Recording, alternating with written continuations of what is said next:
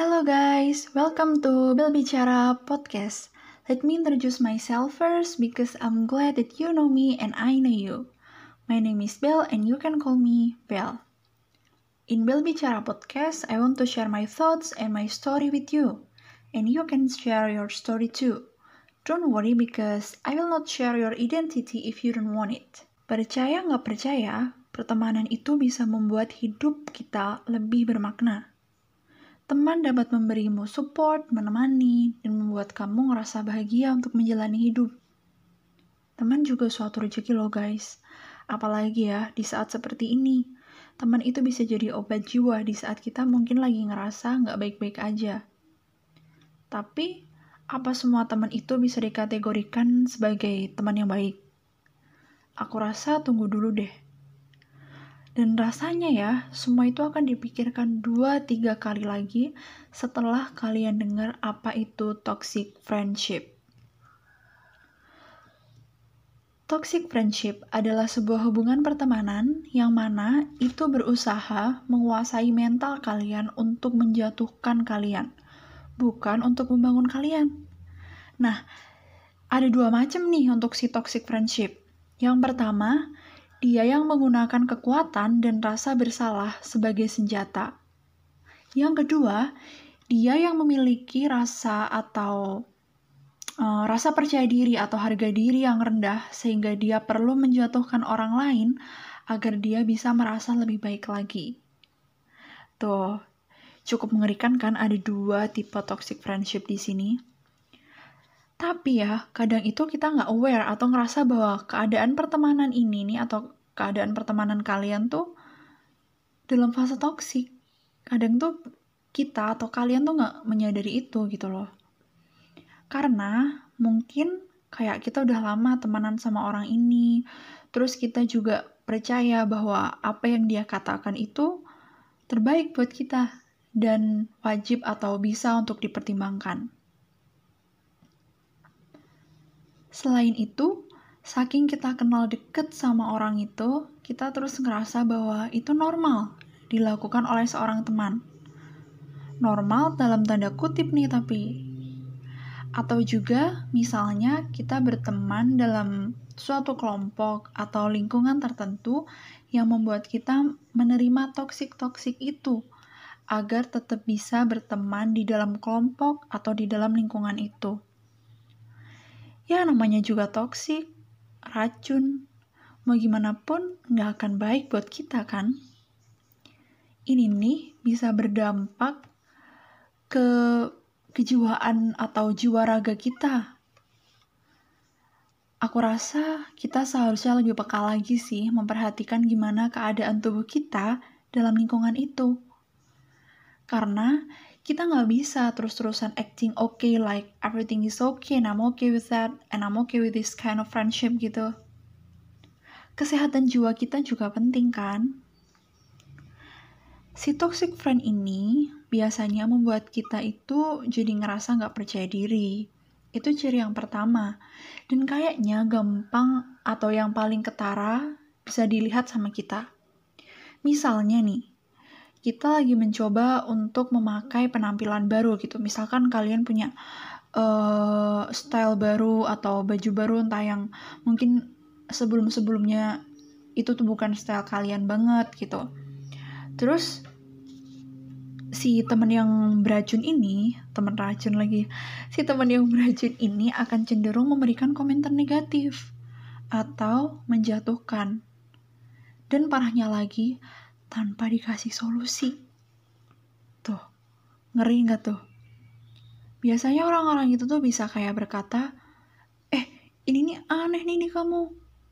Atau, eh, kayaknya kamu nggak banget deh. Ini bukan kamu banget atau apalah itu. Tapi jangan salah guys, kadang ada juga temen yang bilang gitu, tapi dikasih solusi. Misalnya nih, eh ini bagus nih kamu, tapi kok aku ngerasa style ini kurang cocok ya sama kamu. Gimana sih menurut kamu? Nyaman gak kamu pakai itu? Gitu, itu kalau untuk temen yang gak toksik. Jadi dia tuh kayak mengungkapkan pendapatnya dia, tapi dia juga nanya lagi ke kita kayak kita nih nyaman gak nih pakai style yang ini kita nyaman gak nih sama gaya yang ini gitu terus kalau si temen yang toksik ini akan cenderung memberikan komentar jelek. Misalnya uh, kayak contohnya yang tadi tuh yang tentang style. Dan ini tuh berlaku juga ke prestasi atau achievement yang kita dapat jadi nggak cuman melulu soal penampilan yang secara apa ya penampilan yang terlihat mata gitu loh. Hal-hal toksik kayak gini tuh biasanya atau yang bisa ngelit kita jadi nggak percaya diri. Dan ya udah akhirnya kita nggak jadi tuh mencoba hal baru dan malah menutupinya. Dengan alasan ah kan menurut dia ini nih stylenya nggak bagus nih di aku. Menurut dia kurang cocok nih di aku gitu. Lesson learned-nya Misalnya gini nih, kalian diminta pendapat sama teman kalian tentang penampilan atau hasil kerja gitu. Please, jangan langsung bilang bahwa itu jelek, useless, dan lain sebagainya. Try to appreciate that first. Bisa dengan bilang, eh bagus, lucu, atau it looks fit on you, dan lain sebagainya. Apresiasi ini tuh penting banget sih menurut aku karena kan kita nggak tahu ya, kita tuh nggak tahu apa-apa soal gimana usahanya dia dalam melakukan itu. Mungkin buat kita itu tuh salah satu hal yang sepele, tapi kita mana tahu. Kita kita mana tahu seberapa lama dia mikirin itu dan akhirnya dia berani mencoba untuk membuat hal itu gitu loh. Jadi please banget ya teman-teman. Please kita bisa belajar untuk mengapresiasi dulu appreciate that first. Baru misalnya ngerasa kayak ada yang perlu diperbaiki, kita bisa kasih kritik yang membangun. Oke, ingat ya, kritik yang membangun, bukan kritik yang menjatuhkan.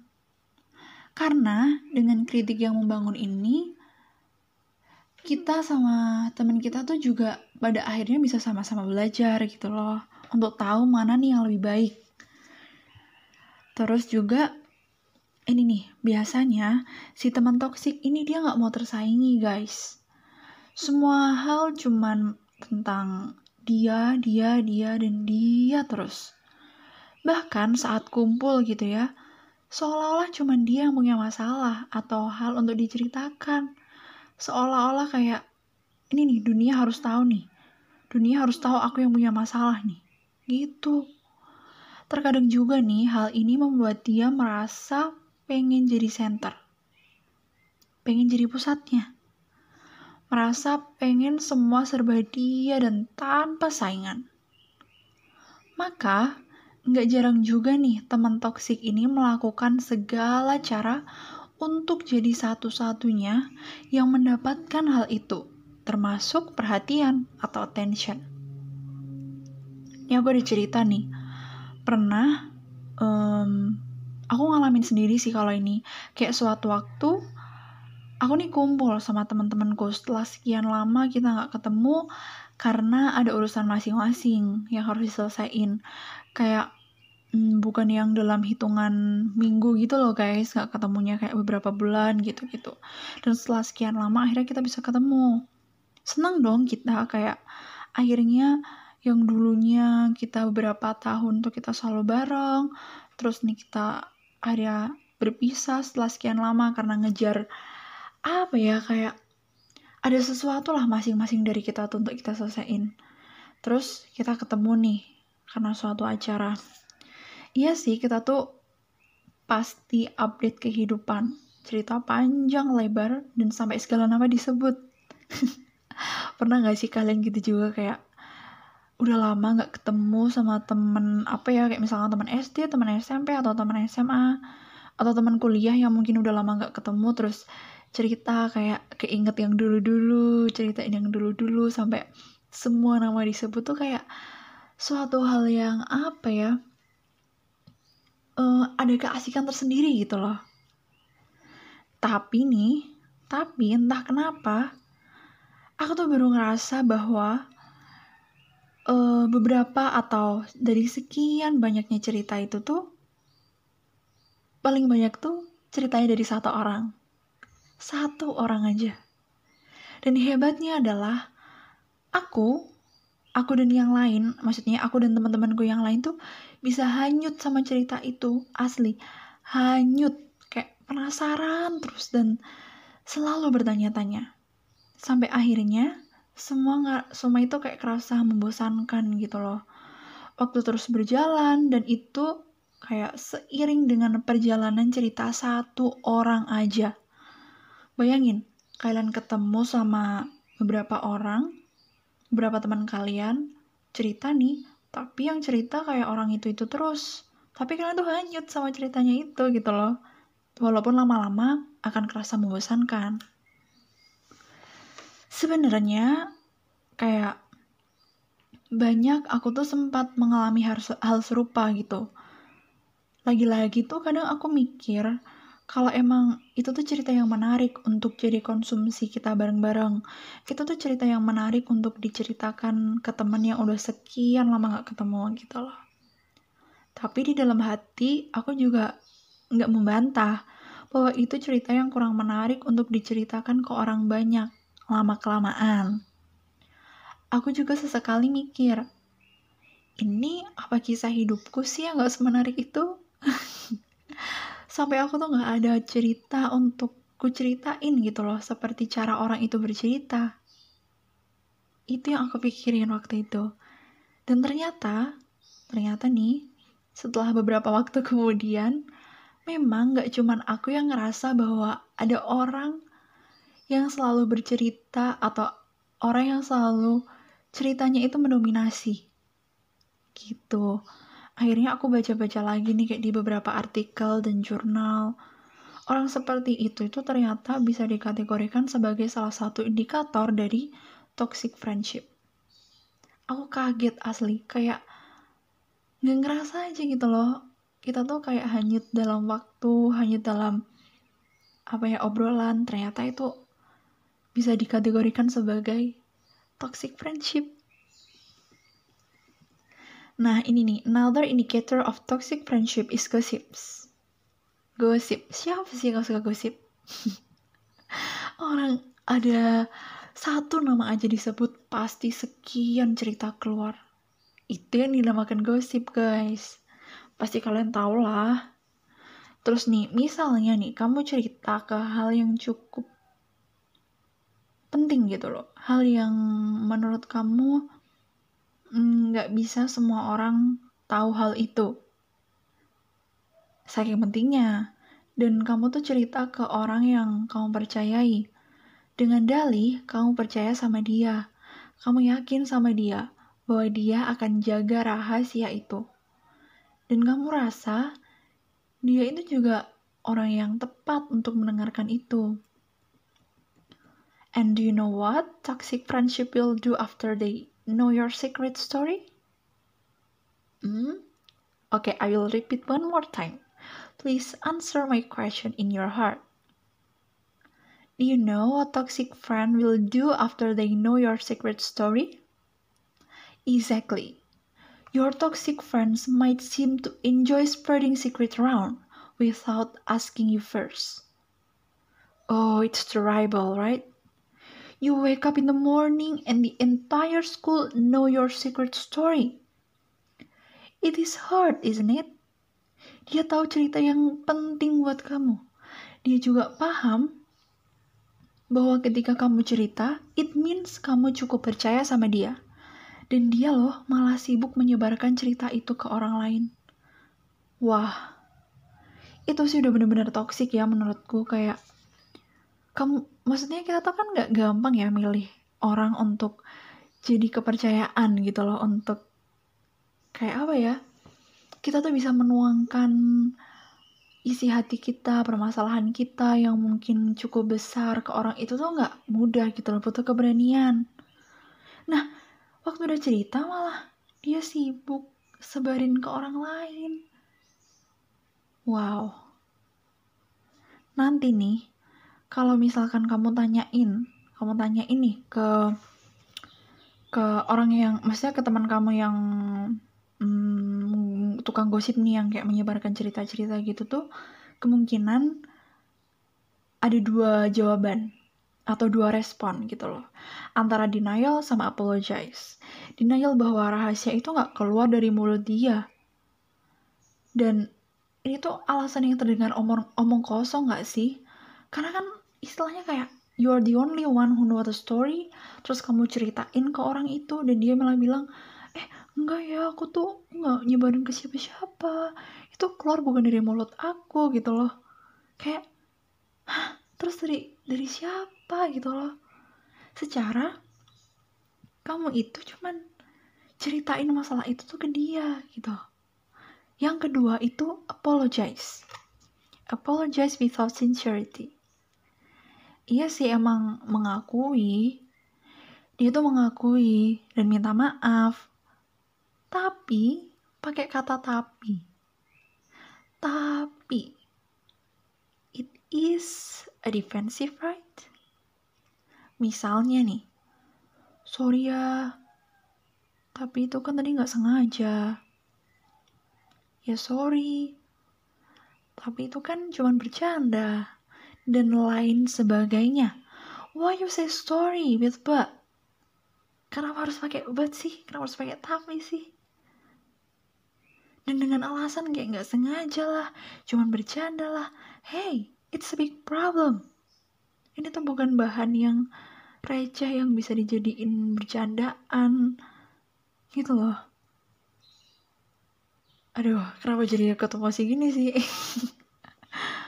itu sih kayak hati-hati aja misalkan kalian ngeliat atau mendengar orang bilang maaf tapi pakai tapi. Tapi itu adalah defensive word. Terus kita udah bahas kayak hmm, ciri-ciri toxic friendship. Terus apa sih efeknya toxic friendship itu buat kamu atau buat kita? Pertama kamu akan ngerasa sendirian ngerasa bahwa kamu itu nggak didukung. Kurangnya rasa percaya diri, dan jarang juga si toxic friend ini atau teman yang beracun ini bikin kamu ngerasa bahwa kamu adalah orang yang bisa disalahkan atas kebe sorry atas kebiasaannya dia. Kok gitu sih? Oke, gini deh. Ketika kamu ngerasa mau improve penampilan kamu, ilmu kamu, atau kamu sekedar mau mencoba hal baru, terus ada yang bilang, hmm, kayaknya enggak deh, kamu kurang pantas masuk situ. Atau, ini mah bukan style kamu banget, aneh. Dan lain sebagainya. Iya sih, aku tahu setiap orang akan merespon hal dengan respon yang berbeda mengenai suatu hal kalau dia dikomentarin begitu. Tapi gimana kalau kamu termasuk orang yang mudah kepikiran akan sesuatu? Kamu akan ngerasa bahwa omongan dia itu benar dan seolah-olah itu tuh menunjukkan bahwa dia tuh gak mendukung kamu gitu loh. Terus nih kamu lagi mengalami suatu peristiwa di hidupmu yang entah menyenangkan atau menyedihkan. Dan kamu ngerasa kamu itu butuh orang untuk sekedar mendengarkan ceritamu aja. Simply just listen to your story without asking for your opinion. Kamu gak mendapatkan itu tapi kamu ngerasa bahwa aku gak dapet itu dari dia. Why? Kenapa? Karena banyak waktu yang kalian punya itu terpusat melulu sama cerita dia. Semua melulu tentang dia, dia, dia, dan dia. Akhirnya apa? Akhirnya kamu memendam sendiri ceritamu, kamu hadapi itu sendiri, kamu berdiri di atas kakimu sendiri. Bagus kalau kamu bisa menuangkan ceritamu itu ke orang lain yang lebih bisa menghargai kamu. Hah, hal semacam ini nih yang buat kamu tuh ngerasa bahwa kamu itu sendiri. Padahal sebenarnya enggak, tapi itu itu buat kamu ngerasa bahwa oh, I'm alone here gitu loh. Terus juga ketika teman kamu itu selalu tidak mensupport kamu, tidak coba dengarkan cerita kamu, memperlakukan kamu kurang baik selayaknya teman, lama-kelamaan kamu akan terbiasa akan hal itu kamu akan ngerasa bahwa, hmm, ini mah hal yang normal, ini mah hal yang wajar buat dia gitu loh. Karena bahwa apa yang dia katakan itu tuh selalu benar. Lalu kamu berpikiran bahwa, ah biasalah, dia juga biasa gitu, gitu atau ah ya udahlah dia kan emang orangnya kayak gitu nah itu tuh yang secara perlahan menurunkan rasa percaya dirimu selain menurunkan rasa percaya diri sih itu juga bisa membuat kamu merasa salah, salah, dan terus salah. Pada akhirnya, kamu malah menyalahkan dirimu sendiri. Padahal belum tentu kamu begitu. Belum tentu kamu nih salah. Hey, look at you. Please be careful with these kind of friends, guys. Hati-hati sih saranku, bener-bener. Karena kita nggak tahu bisa jadi orang terdekat kita yang kayak gitu atau bisa jadi orang yang baru kita temui yang kayak gitu. Karena kita nggak akan tahu ya isi atau di dalamnya setiap orang tuh seperti apa. Gitu. Nah aku rasa segini aja ya guys. Aku share mengenai beberapa ciri dan efek dari toxic friendship. Nah kalau kalian ada di posisi yang gimana? Coba setelah kalian mendengarkan beberapa hmm, ocehanku tadi, coba kalian merefleksikan diri, kira-kira kalian itu ada di posisi yang mana? Sebagai pelaku atau sebagai korban? Coba lihat lagi pertemanan kalian itu gimana. Oh ya, kalau untuk topik ini misalkan nih, kalau misal kalian ngerasa ada topik lain yang mau dibahas, atau kalian pengen cerita sesuatu, sekedar cerita, untuk topik tadi, untuk request topik, kalian bisa kirim email ke belbicara, b e l b i c a r a at gmail.com dengan subjek topik podcast. Atau kalau kalian emang sekedar pengen cerita tentang teman kalian, kayak mungkin kalian nggak ngerti harus cerita ke mana, nggak ngerti kalian harus um, apa ya kayak menuangkan itu ke mana, please it's okay kalau kalian mau cerita ke aku. Dan let me know juga cerita kalian itu boleh dibacain atau enggak di podcast Bel Bicara selanjutnya. Dan aku misalkan kan kalian ngerasa bahwa nggak mau ceri nama kalian itu dibocorkan it's okay aku akan pakai nama samaran. Dengan subjek tadi cerita podcast ya guys untuk ceritanya dan topik podcast untuk requestan topik yang kalian mau So, begini dulu um, sharing-sharing dan ocehan-ocehan bel kali ini. Terima kasih kan udah mendengarkan. Semoga ini bermanfaat ya untuk kalian. And see you on the next podcast with me, Bel, di Bel Bicara Podcast. Bye!